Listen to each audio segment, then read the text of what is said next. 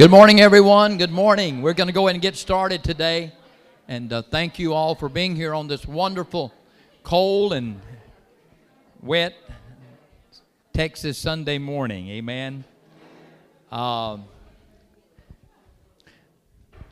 of course, it will always depend on what, how the 8:30 service goes, but I'm going to do my very best to try, at least for the next several weeks, to be over here uh, a little bit early so we can maybe get started no later than maybe 25 till or 20 till because we, we have a lot of material to cover. Um, I need uh, someone that, brother, brother Gus, you want to do this, brother? Mark? Okay, uh, I'm going to pass out um, just so you'll have this outline. This is going to be the outline that I will be following. If I can get one of them off of there uh, over the next several weeks. There are about, uh, I wanted you to have one of these. Now, I'm not going to be teaching off of this, but this is the outline I'll be following. So you'll have an idea of, uh, it's on the front and back. You'll have an idea of what I'm going to be covering in the order. It will be chronologically, but in the order that we're going to be teaching. So everything that I'm going to be talking about over the next several weeks is on this outline, okay? And it'll start at the very first chapter and go through the very last chapter. And so we will, as much in, in detail as I am capable of, uh, we will deal with each of these items as, as we move forward. I want you to have a copy of that so you can, and just bring that with you every week or so we, we can kind of stay together. Um, the book of Revelation is an incredible book. Um, I think when you when you talk about one book of the Bible being incredible, you're not you're not you're not doing anything to diminish the importance of any other book. I don't want to do that at all. But what I do want to say is there are two books in the Bible that the devil hates more than all the other books. And one is the book of Genesis, and the other is the book of Revelation. The book of Gen, and that's why he came up with these damnable doctrines of of uh, evolution. Uh, he would he hates the record of how God created the heavens and the earth. He hates the record of himself being cast out of heaven. He hates the record of man's having dominion over him and putting his heel on the devil's head and crushing his head. So he will do everything he can to bring great confusion to the about the book of Genesis, and that's why, you know, he has found a way into our colleges and into our movies and entertainment system to belittle uh, anything he can out of the book of Genesis.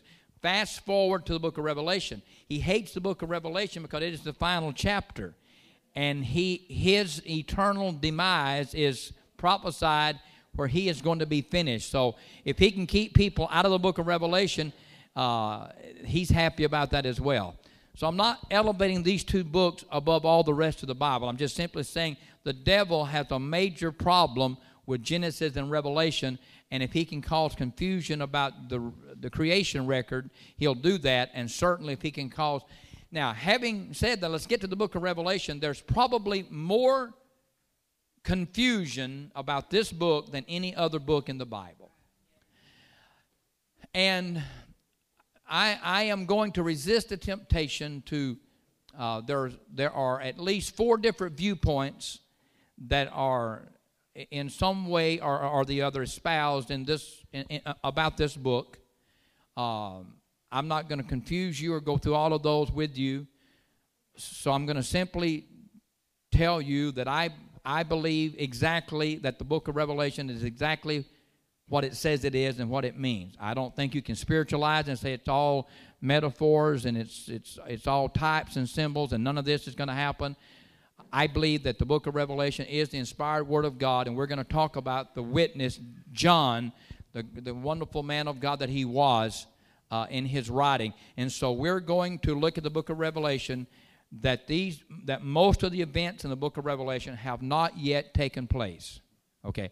Some of them have, and we'll go through that the next couple Sundays, but just so that you so that you would know that, okay? We'll begin uh, in verse 1 today.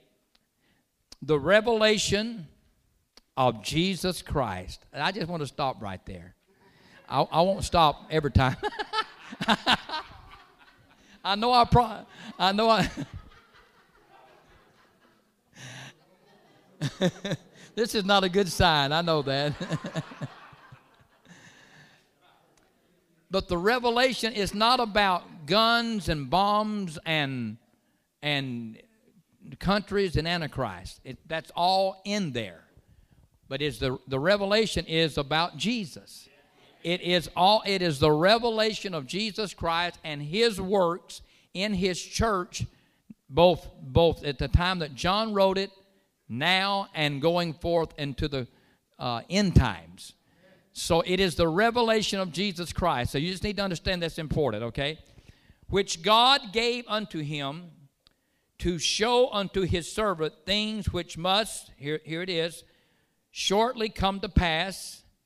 And he sent and signified it by his angel unto his servant John.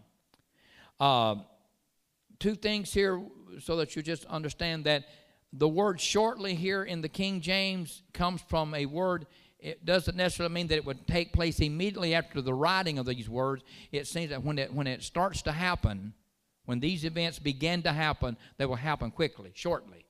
So, in other words, once they start happening, they're going to happen almost overnight. They'll just, and we can see, you know, Paul said, and when he was writing First and Second Thessalonians, First and Second Timothy, Paul said the spirit of Antichrist is already present. 2,000 years ago. We know that it is more than present today. It, it is, I said, the spirit of Antichrist is more than just present today. The spirit of Antichrist is dominating today. And so, and so we'll talk about that. But he, he's talking about the fact that when these things, when these events do start happening, they'll happen very quickly. They will, they will not, it's not going to take generations and centuries. It'll, it'll happen actually in a period of about seven years. So that's pretty short, okay? Who bear record of the Word of God and of the testimony of Jesus Christ of all things that he saw. Now, blessed is he that readeth, and they that hear the words of this prophecy, and keep those things which are written therein, for the time is at hand. John, to the seven churches which are in Asia, grace be unto you and peace from him which is, which was, and which is to come, and from the seven spirits which are before his throne, and from Jesus Christ, who is the faithful witness, the first begotten of the dead, and the prince of the kings of the earth, unto him that loved us and washed us from our sins in his own blood and have made us kings and priests unto God and his Father. To him be glory and dominion forever and forever. Amen. Behold, he cometh with clouds, and every eye shall see him, and they also which pierced him. And all kindreds of the earth shall wail because of him. Even so, amen. Um, let's just kind of go through some of these verses t- today. First of all, uh, John, the revel- who is the revelator, who, who is given this incredible word from the Lord, and it's signified to him by the angel of the Lord. Jesus, of course, will appear to John in just a few moments, and it's an incredible appearance. Um, John is on the Isle of Patmos, the Bible said, for the Word of God's sake. In other words, he is Domitian, I believe that's how it's pronounced, who is, who is the Roman emperor, has banished him from his church in Ephesus. Now, all of the churches we're going to talk about in this the seven church ages are in Asia Minor, or would today be modern day Turkey. Uh, Sister Davis and I have had the opportunity to be in two, maybe three of those churches.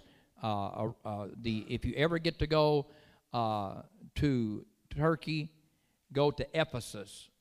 The remains of ancient Ephesus are probably uh, better than anything you're going to see in Israel or almost any other place, even in Rome.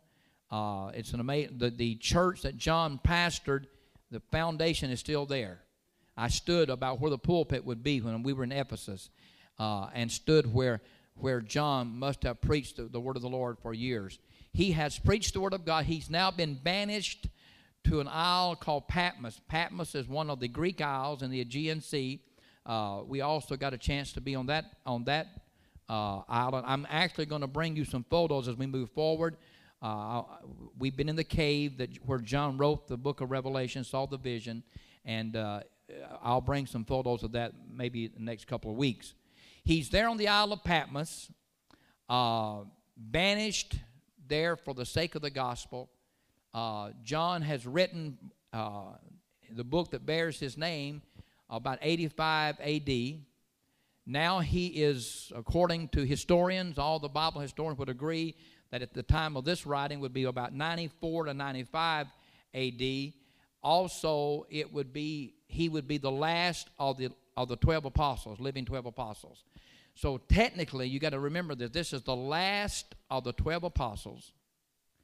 This will be the last physical word that God will release to be put in his Bible.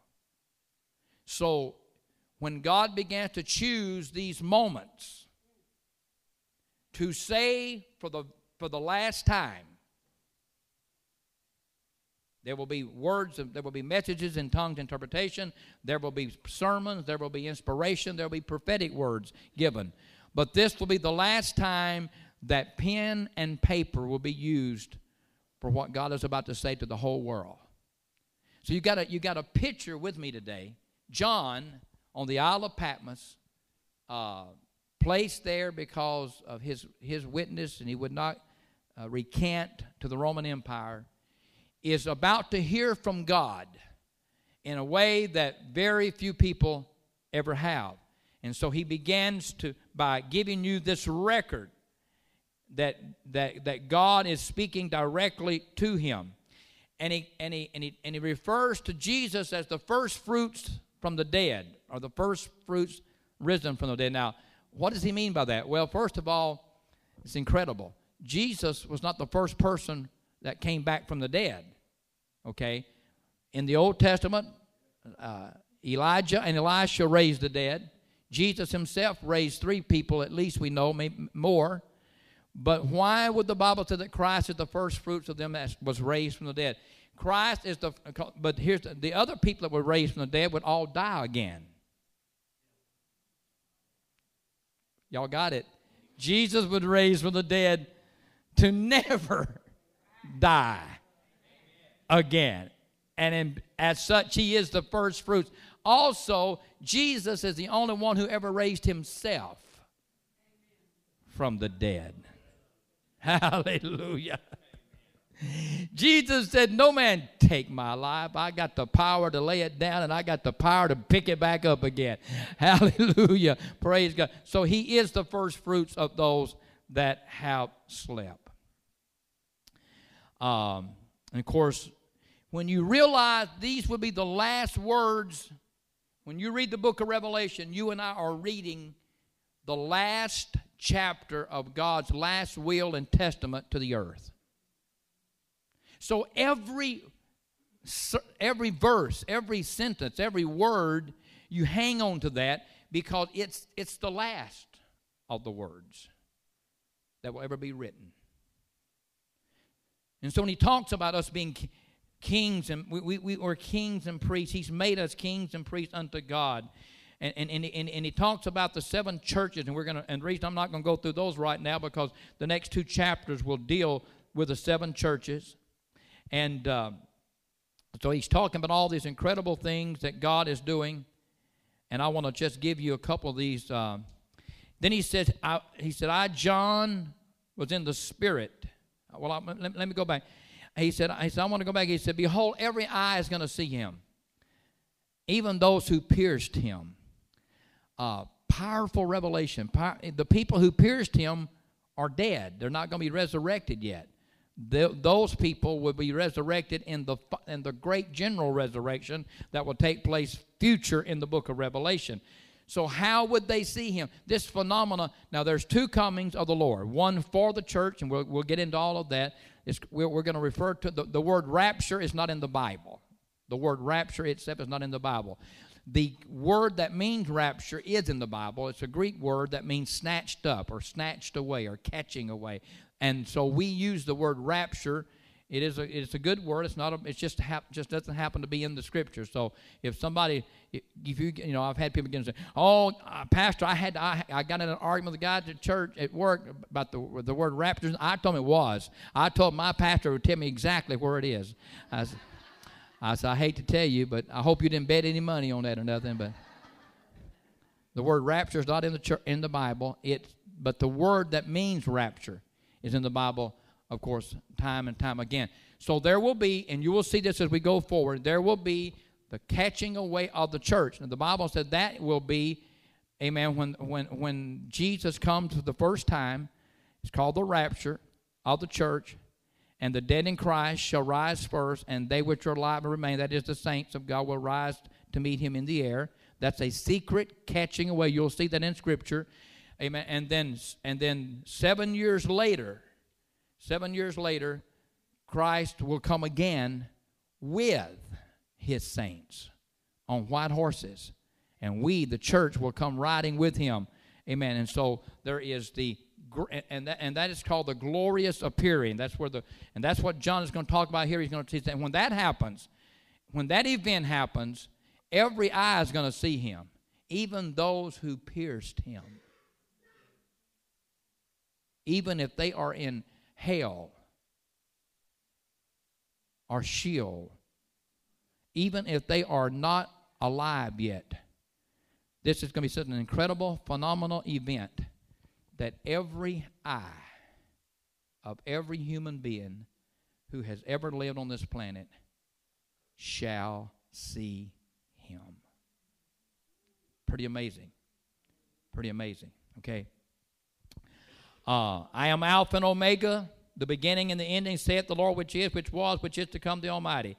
I, John, who also am your brother and companion in tribulation and in the kingdom and patience of Jesus Christ, was in the isle that is called Patmos for the word of God and for the testimony of Jesus Christ. Now, he's talking about your companion in tribulation. Now, he's not talking about the great tribulation.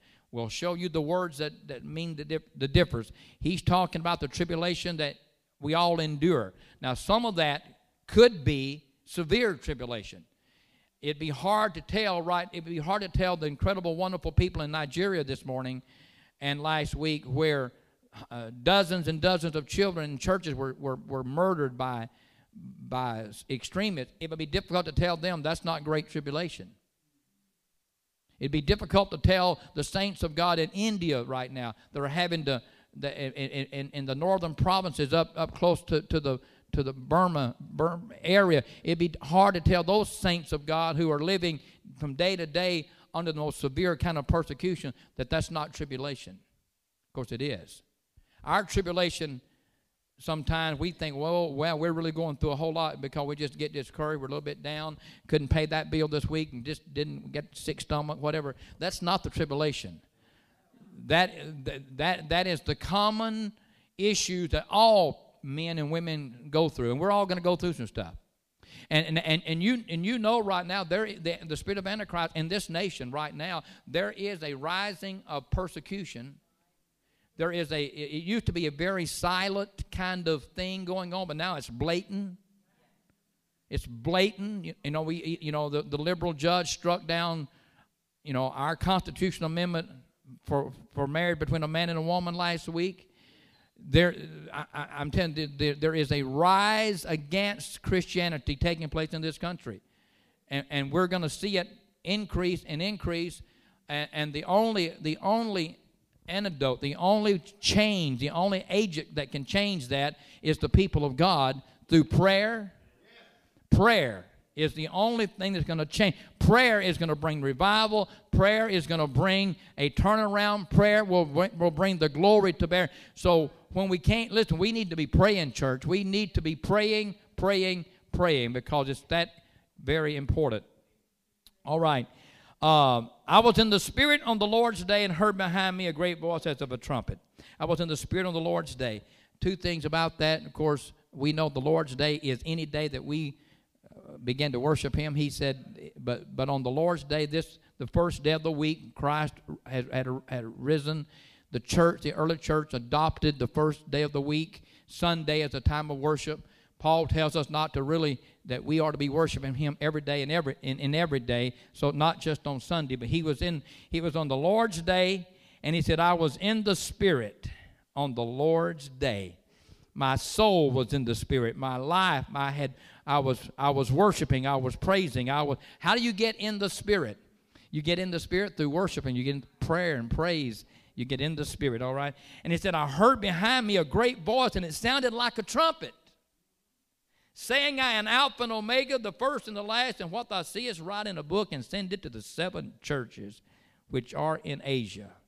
And then he, he names those churches Ephesus, Smyrna, Pergamos, Thyatira, Sardis, Philadelphia, and Laodicea. And we'll talk, each one of those churches are dealt with in the next two chapters, so I'll wait and talk to you about those churches then. And I turned to see the voice that spake with me, and being turned, I saw seven golden candlesticks. And in the midst of the seven candlesticks, one like the Son of Man, clothed with a garment down to his foot, girt about the pouch with a golden girdle, his head and his hairs were like white as wool and white as snow. His eyes were as a flame of fire, and his feet were like unto brass, fine brass, as if they had been burned in a furnace, and his voice as the sound of many waters. Y'all know about the waters. And he had in his right hand seven stars, and out of his mouth went a sharp two edged sword, and the countenance was as such the sun shineth in his strength. Now, this is amazing visitation of the Lord Jesus to John. To John. Um, I want to talk about. Um,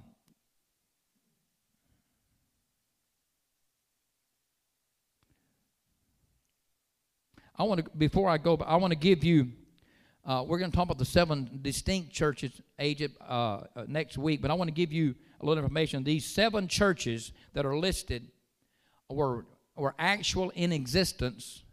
So this part of what John saw was going on presently. Okay, so there there are three things that, that God said He was going to show John: things that are things that are,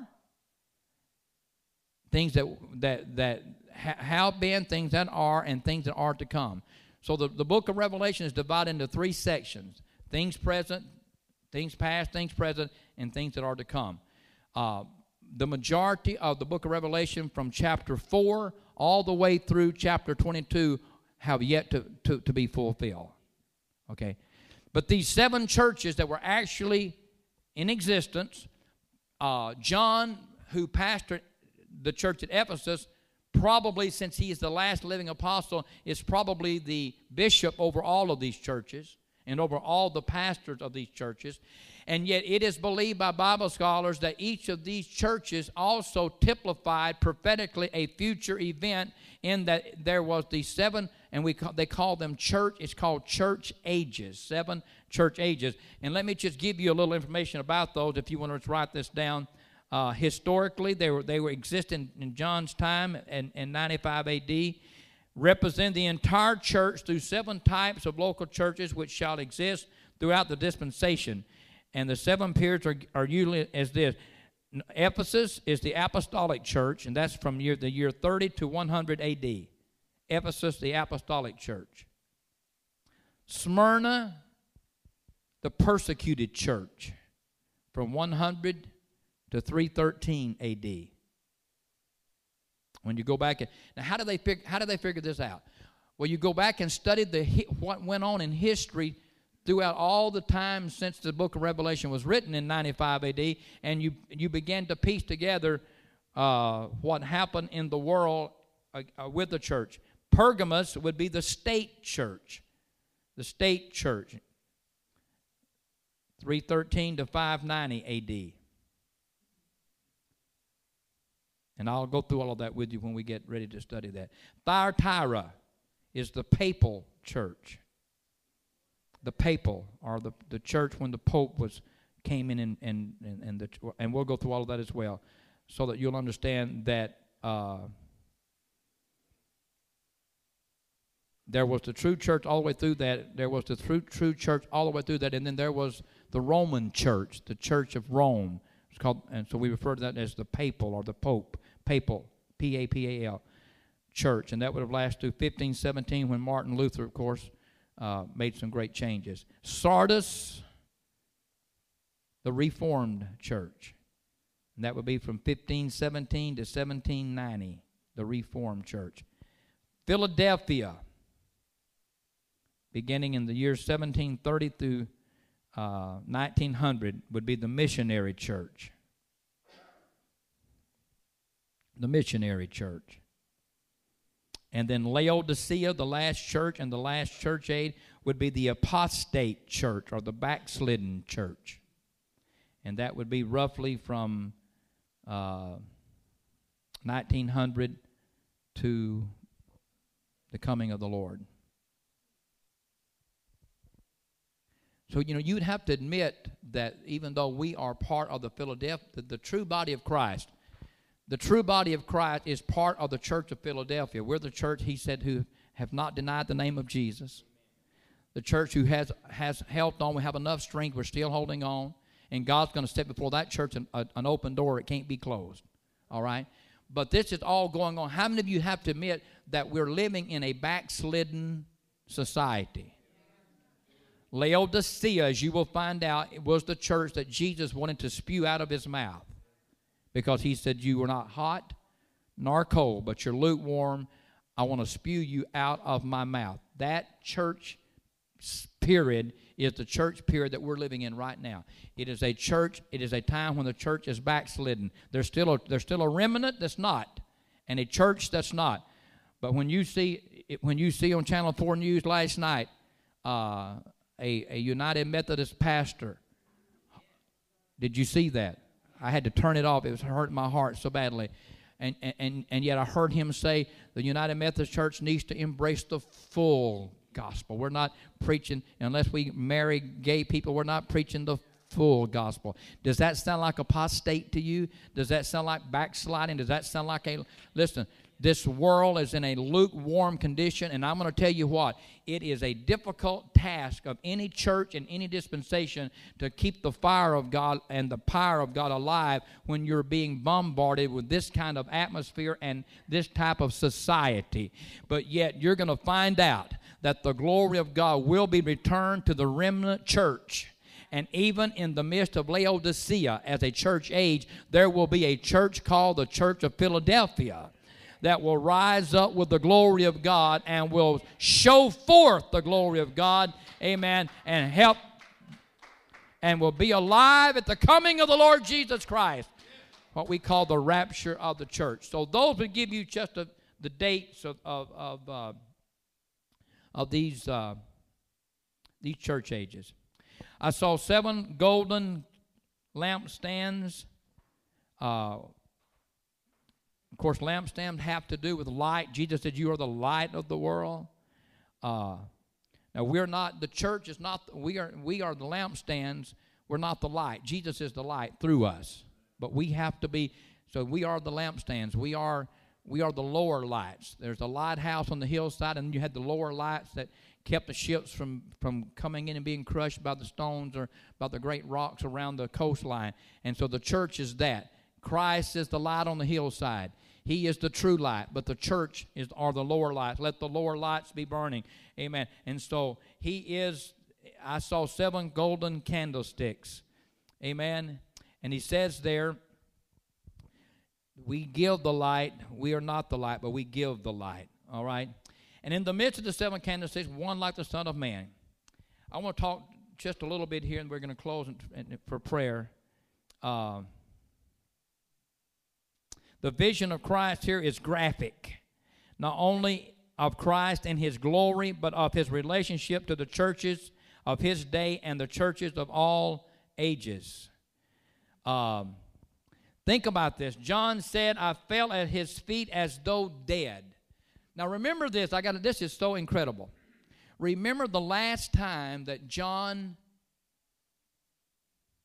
You, you, remember how much the Bible said Jesus loved John and they, the relationship they had. You remember there, even when Jesus, the, the Bible said that John lay his head up on the chest of Jesus. They, they were so close, and he, he, he had been able to have that kind of relationship. He could, he could touch him, and, and he could he sat next to him and jesus loved john the bible said and john would lay his head uh, and at that at the, at the time of the lord's supper and and jesus allowed john to lay his head on his shoulder and this loving intimate incredible uh, respect and now the same jesus shows up and he can't even stand up in his presence now. He used to could lean over on him and hug him, but now he sees him and he said, I fell as dead. I'm the same guy that used to could lay my head on his shoulder, but now in his resurrected and glorified state, that he now exists in his church and in his body. And I, if he looked that way, amen, in 95 AD, that's how he looks right now. If he was standing in the midst of the seven church ages and the seven churches, uh, he's standing in our midst today. Hallelujah. Could I tell you that in any moment uh, that you and I want to worship him, you can look and see him, and you're going to see him in his glory. Amen. Praise God. Hallelujah. Now he said, Write therefore what you have seen. But but but, I love what he said to John. I love what he said to John. Uh, and I saw him and I fell at his feet as dead. And he laid, I love this. And Jesus laid his right hand upon John, saying unto him, unto me, Fear not. How many times, you reckon, has John heard that? Throughout throughout the ministry of Jesus. What did he say when he was walking on the water? Fear not. Fear not. Fear not, I'm with thee. Fear not. Fear not. Over and over and over. And now John is falling at his feet is dead, and Jesus comes over in his glorified condition. And I'm going to talk about what every one of these things mean. We'll have to do that next Sunday. I didn't get very far today. Is that okay? Are we okay? All right. We got to get, you know, we'll, we'll get there, but John is lying at Christ's feet as though he were dead. And Jesus comes over, puts his hand on his shoulder, and said, Don't fear, John. I just think that's so awesome. In his glorified condition, position, and his power, and when we talk about each one of these descriptive things that that describe Christ, and yet he still allowed John and all of us whose names aren't John to come into his presence. He still lays his hand upon us and says, Fear not, I'm with you. I'll never leave you nor forsake you. I will go with you even at the end of the world. Hallelujah. Write these things. Oh, wait a minute. He said, I am the first, I am he that liveth and was dead, and behold, I'm alive forevermore. Amen. And have the keys of hell and death. Hallelujah. We'll talk a little bit about that. Write these things which thou hast had hath seen, and that's past, and the things which are present, and the things which shall be hereafter. The mystery of the seven stars which thou sawest in my right hand, and the seven golden sticks. The seven stars are the angels of the seven churches, and the seven candlesticks which thou sawest are the seven churches. So, no, you don't have to wonder what this is. He explains it. He explains it right here. He calls the seven stars are the angels to the seven churches. Now, um, two, two, two things about that. One is I, I love how uh, uh, I love how uh, I love how my old professor S.G. North at, at, at my seminary used to say. He said, "I'm going to believe that that's pastors." He said, because they get called a whole lot of things in this world, and every once in a while they ought to be called angels? well, it, it, you're going to find out it is a pastor or, or a bishop or an overseer. It is also, you'll also find out that the church has angels. And every church has angels. Just like your, you have a guardian angel, every church has angels. We've seen some of them around here before. We have literally seen angels. Sister Davis and I, there was an angel in our house five years ago uh, in our front bedroom. Uh, a, mighty warring angel that came at a time when we were struggling. We were personally struggling. not, not, not just the church, but we were personally struggling. And, and an angel appeared in our house as a mighty warring angel. I'm just going to tell you that the church has angels, your family has angels. Praise God. And the Bible said, Be careful to entertain strangers because you're going to entertain angels and not even know they're an angel. Amen. And also, J- Jesus said, I have given pastors, my ministers, I've given them angelic assistance, and also they are going to be called angels. And and I'll just read verse one, and we'll done in second chapter two. And this will just cut just kind of ties together. And unto the angel of the church at Ephesus, he's giving a sermon. How many of you know that angels don't preach sermons? The Bible says they don't. They they war for us, they protect us, but God has chosen man through the foolishness of preaching for the lost to be saved. Angels do not preach. Angels will aid us in the harvest.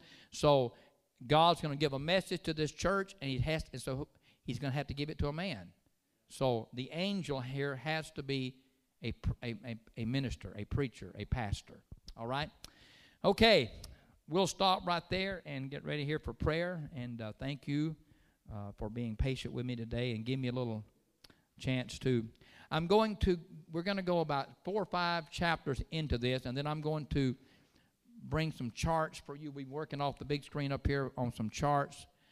I, I want you now because once we get past, up through chapter 4, everything is going to be pretty self explanatory, at least up through the beginning of chapter 4. We get into the, the latter part of chapter 4, verses then in 5 and 6, then we're going to get into some, what, what I call meat deep water and meat, okay? And we'll need to just kind of take our time. So, so please, uh, I'm not going to rush. When we get to that part, if it takes us weeks and weeks to get through that, you just have to be patient with me because I don't want you to. Rather, it'd be better for me to take my time and you get it than get confused. So I, I don't want you to get confused, okay? All right? Well, Father, we thank you today for your mercy, grace, and goodness. Just ask you to be with us today. Help us, Lord, to receive the blessing of the book of Revelation. You said there's a special blessing to those who read it, and those who hear it, and those who keep it. And so we ask you today for that blessing upon this church and upon this house. We thank you for your glory. We thank you for your promised return. We thank you for the promised revival in the last days in Jesus' name. And everybody said, Amen. Amen. Amen.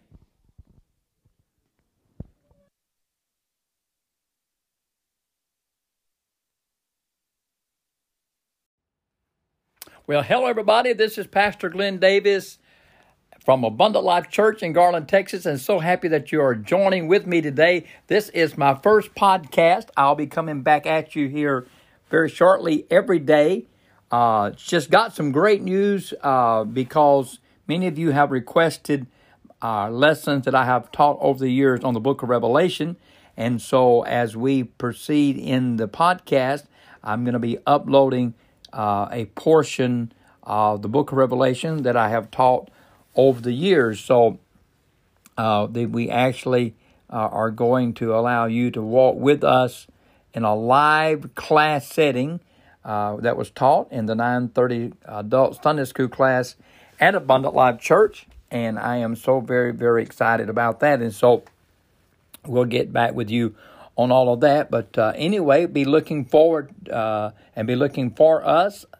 Uh, I am going to uh, daily bring some thoughts to you as well, and we're looking forward to it. The Lord bless you. Bye bye. Well, hello, everybody. This is Pastor Glynn Davis from Abundant Life Church in Garland, Texas, and so happy that you are joining with me today. This is my first podcast. I'll be coming back at you here very shortly every day. Uh, just got some great news uh, because many of you have requested uh, lessons that I have taught over the years on the book of Revelation.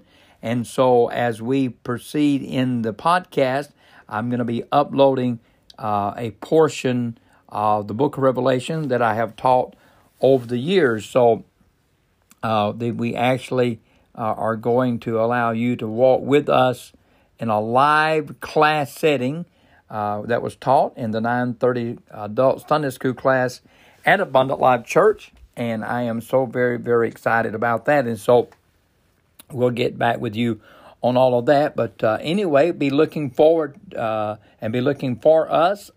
Uh, I am going to uh, daily bring some thoughts to you as well, and we're looking forward to it. The Lord bless you. Bye bye.